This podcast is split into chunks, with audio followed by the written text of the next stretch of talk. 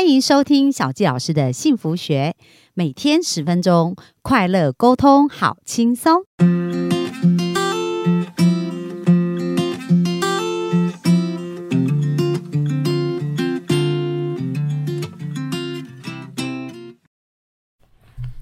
欢迎收听小纪老师的幸福学，很开心又在空中跟大家见面。那我们常讲啊，现在的年轻人，很多人说他们是草莓族，可是小纪老师啊，观察下来，我觉得没有诶、其实很多有想法的年轻人，他们都非常棒，而且他们的资源跟他们的一个发展空间啊，比我以前想象当中，在学校里面可以探索的更多。所以，我们本周特别邀请这一位。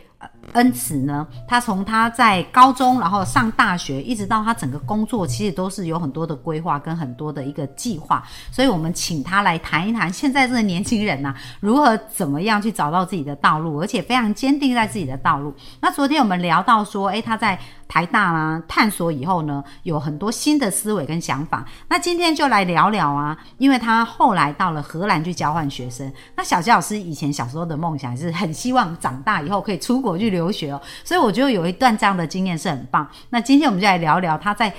荷兰交换学生的一些经验跟一些收获跟学习，那我们就欢迎我们的恩恩慈。好，大家好，我是恩慈。嗨，好啊，那恩慈，你今天想要跟我们聊什么呢？聊什么？我觉得荷兰有很多东西可以聊哎。然后，呃，我先讲那时候为什么交换，为什么要选荷兰？对对，为什么要选荷兰？因为其实就我大学是念台大，然后台大其实资源相对多，然后也有跟国外有蛮多就是签交换合作的学校，然后。嗯，哦，这件事情其实可以从我大学有兴趣的领域开始讲起。然后大学，呃，其实对于社会创新还有永续这一块议题是蛮有兴趣的，包含可能社会企业啊，或是非营利组织等等。然后其实，在这一块做得蛮前面的，就是欧洲，因为欧洲算是已开发国家，就是走的还蛮前面。然后里面其实做的还蛮好的，就是荷兰，因为它就是一个，它国土我记得跟台湾差不多大，但是它好像有三分之一还是多少的。就是土地面积都是在海平面下面，哦，所以可用资源比我们更少。对对对对对，然后也他们蛮早就要开始思考怎么跟环境共存，所以他们在永续啊，还有在这些比较社会创新的领域都算是发展蛮成熟。所以那时候自己也想说，哎、就是选择荷兰，也是蛮想看他们在这边做的怎么样。而且荷兰就是在欧洲算是比较平价一点的交换国家，不然就是北欧啊或英国其实都蛮贵的。对，对对对。那你去荷兰看到，我这想象荷兰有很多郁金香，对不对？然后还有很多花这样子，所以你去了荷兰，有没有什么让你印象比较深刻的、啊？哦，但好像我是去年去年八月底到今年一月在交换。啊，其实是冬天，所以没有郁金香。哦郁金香春天才有，所以刚好都没看到，那但是它还有一些冬天的花吧？有吗？还是没有？就比较少一点，因为冬天他们那边就蛮冷的，算是他们的休耕期。我印象当中，荷兰好像很多风车，是不是？哦，对对，有有有，风车是蛮多的。然后我那时候交换学校是在鹿特丹，就是荷兰的第二个首都呃第二大城，他们啊首都是阿姆斯特丹。哦，对，然后鹿特丹那边就有蛮多风车，而且就有一个地方，就算是世联合国的世界遗产，就是小孩提防，然后那边就有非常多的风车群。对对对，所以就是那时候就觉得还蛮印象深刻，而且那边风真的超爆大，我觉得跟新竹有得比。哦，所以那是一个风很大的一个地方，这样子。对，因为他们是一个靠海的国家，所以就是因为欧洲有西风嘛，所以那边的风其实都蛮大，而且天气其实蛮糟的，跟台北差不多。就是很阴冷这样子，对没错，冬天啊潮湿。那你去荷兰观察，因为也是你刚刚讲说对社会永续的发展跟这些议题其实是蛮感兴趣。那在荷兰，你有看到什么让你觉得学习或启发的事情吗？哦，我记得那时候我修课，就是因为我是去他们的管理学院交换，然后我那时候有修他们里面有一堂，算是也是在帮社会企业或是非营利组织做案子的一个顾问课这样子，所以其实有透过那个课有了解到他们当地的一个非营利组织这样。但我觉得比较可惜一点是，因为我是交换半年，然后时间相对有限，而且就是课堂的上课时间也没有到非常多，所以我觉得虽然有一些初步的了解，但还没有到我来之前想象的那么深入。对嗯，然后在课外的话，之前是有就是去一些相关的算是相关的地方参观吧。比如说鹿特丹就有一个嗯农场，它是漂浮在水上面啊，漂浮在水上，整个农场都是漂在水上啊。其实很小啦，就是 他们在那个实验性的农场，然后他们就是想要试试看，哎，如果真的未来全球暖化，海平面上升。国土越来越少之后，就是我们要粮食自己，可不可以在水上就是盖类似一个牧场或是农场来进行？所以其实算是一个蛮小的农场，但它就是盖在水上面，然后里面就有一些牛啊，还有什么的。然后他们整个运作方式是走一个算是生物永续的概念，就是比如说，哎，牛的牛粪的排泄物可以拿来在其他楼层，就是给食物当成哎植物当成施肥的养分。对，然后包含他们在运送牛奶啊，或是一些运送物质，他们都是以就近在鹿特丹附近的城市为主，就是降为了也是要降低碳排放。对对对，大概是这样子。哦，那那所以那一个整个农场全部都规划在水上面。对，它不会沉下去哦。不会，因为它就是我，因为我不是建筑背景，我不知道它用了什么技术。但是你有走上去，就是它就是漂浮在水面上。对对对对，但就是小小的一个。哦，但是牛还可以在上面，也不小啦。对啦，但就是，嗯，我想一下应该要怎么比喻，有点难比喻。但是那大约有几瓶啊？概念上逻辑，或者如果可以装几只牛在里面，嗯，好难讲哦。那里面大概就是十到二十只，所以真的没有很多。哦，对对，就就像一个小农场这样子。对，但是它就比较实验性的这样，所以这是你看到他们有一种实验性的。精神在里面，然后去做这种尝试。那还有看到其他什么让你印象比较深刻的部分吗？印象比较深刻，我想一下，或者让你觉得有趣啊，或者很不一样的地方，这样子。哦，嗯，我来想一下，其实蛮多的。好，就我想到刚刚提到比较多是可能永续或者说社会创新这一块领域，然后我觉得可以讲一下在那边的学生生活。然后，嗯，因为我。在台湾算是一个蛮内向吗？就是我觉得有点像书呆子，是不是？人家会不会觉得你这样子？可能没有到那么呆啦，可是很认真读书、打工啊，然后生活计划都做得很好。我看到的你是这样子，类似，就我比较不是跑趴类型的人，但是那边的风气就是，哎，也不是所有人啦，但是就他们比较偏大众的风气是，他们还蛮喜欢开趴，还有跑趴。哦，所以其实也是比较 relax 哦，比较放松的一个地方。然后。这件事情那时候我一开始来有点文化冲击嘛，就是因为我们是住在学校里面的学生宿舍，然后它就是很多层楼，然后有一些是交换生啊，有些人是在那边念硕士或是念学士的学位生，然后嗯，我不知道哎，但是如果是就在台湾念大学，大家应该很难想象宿舍可以开趴，然后他们是真的很认真会在宿舍开趴的那一种，就会。放那种什么，算是 disco 灯之类的，哦然后就是有超很认真布置这样，对，就很多人，然后呃，就是在半夜开趴，而且他们一开趴起来是非常认真，会开到两三点，还在蹦蹦蹦的那。啊，那想睡人不就都 不用睡了，所以只能起来参加。没错，那时候有点痛苦，因为我算是一个算早睡的人，就可能啊一最晚就一点左右就睡了。然后那时候就是有时候还会听到啊，楼上就开始在那边蹦蹦蹦，然后那时候就觉得有点文化冲击。对，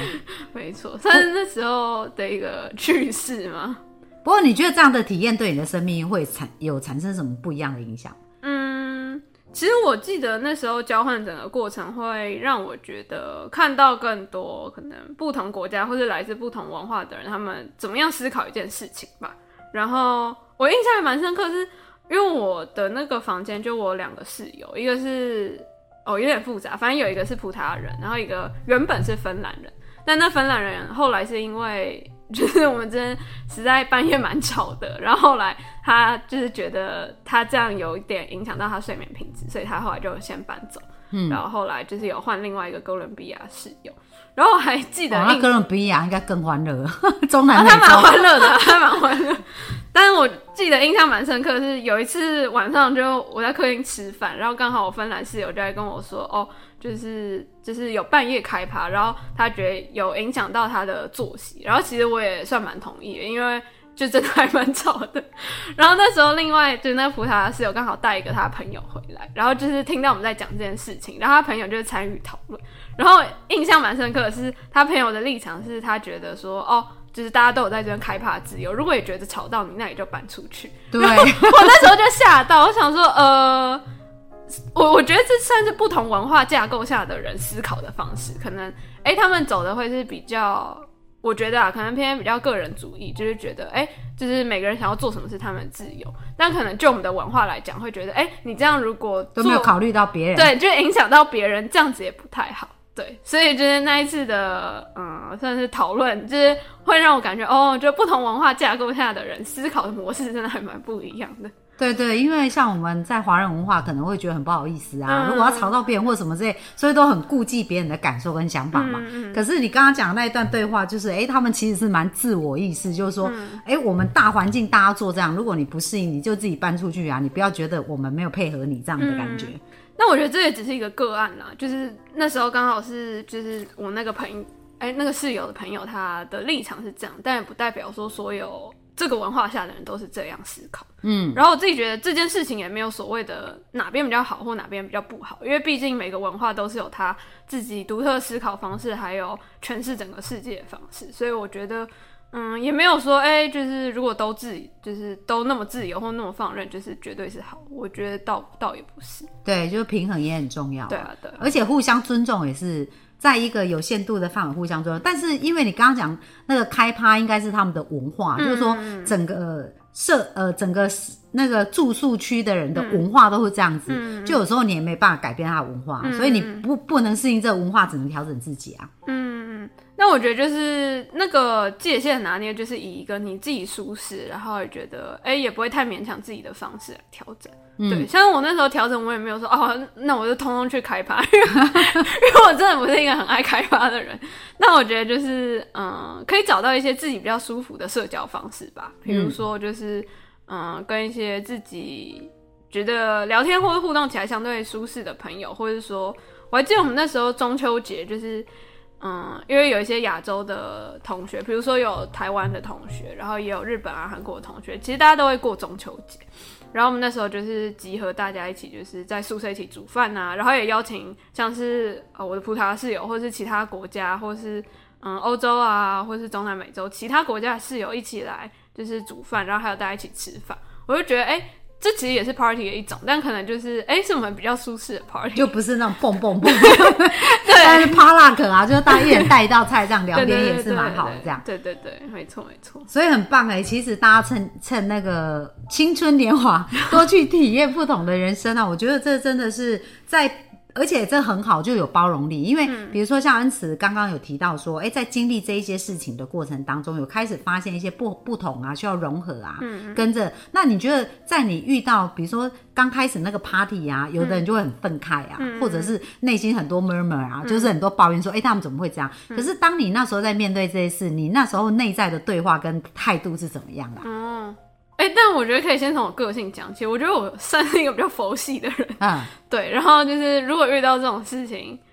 又怎么讲，算是佛系兼比较隐忍派的人，嗯 所以我就会觉得哦，因为其实我算是相对好睡的人，所以没有到非常影响我，就只是有时候一开始要睡的时候会有点吵而已。哦，然后之后就 OK 了，对。对对，但是可能每个人的情况也不一样吧。像是我那个芬兰室友，他就是一个蛮前面的人，所以就是所以他就搬走了。对，，后来他就搬走了。嗯，对，然后我觉得用什么样态度来面对，我觉得好像也跟每个人的个性有关系。但我觉得蛮重要的是，如果觉得这件事情真的对你而言造成一些不舒服，或是嗯蛮严重影响你的，就是就是要站出来